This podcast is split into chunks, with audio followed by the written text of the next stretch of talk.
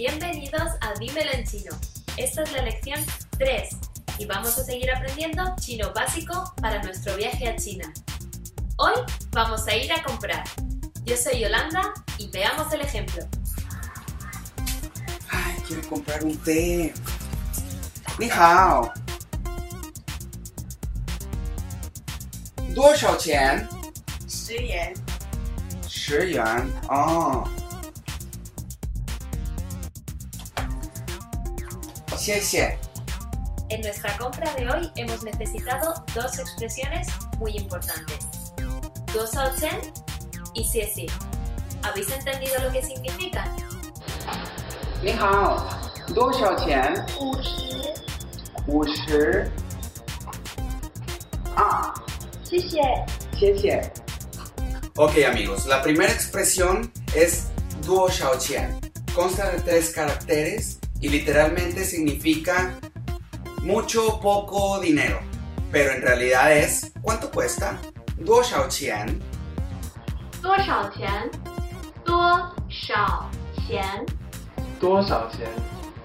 ¿Adivinaron ya cómo se dice gracias en chino mandarín? Exacto. Sí es sí. Un truco para recordarlo es que la pronunciación se parece en español al así así. Así, así. Así, así. Así, así. Oh, así, así. Así, así. Así, así. Así, así. Así, así. Así, así. Así, así.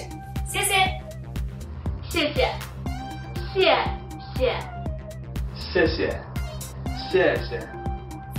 Además, hoy vamos a aprender los números, algo muy importante en cualquier idioma. Vamos a aprender del 1 al 5 para empezar. Vamos a ver cómo se dice del 1 al 5 en chino mandarín. Y, ar, san, si. En los números del 1 al 5 en chino mandarín es muy importante acordarnos de los tonos. Ya los aprendimos en la clase anterior. Vamos a ver cómo se pronuncian en chino mandarín. Y, ar, san, S, Y como se dan cuenta es una serie. Primer tono, cuarto tono. Primer tono, cuarto tono. Tercer tono.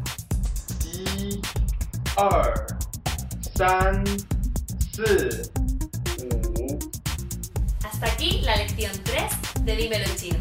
Yo soy Yolanda y os invito a compartir este video en todas vuestras redes sociales con amigos y familiares. Os veo en el siguiente vídeo para enseñaros cómo preguntar y responder. Piensa en grande y dímelo en chino.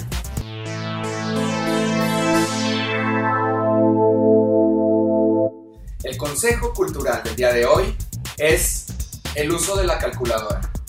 Cuando llegamos a China no es muy necesario aprender los números, ya que los chinos utilizan la calculadora para mostrarte los precios de las cosas que compras. Con la calculadora también podemos hacer uso del regateo, algo muy común aquí en China.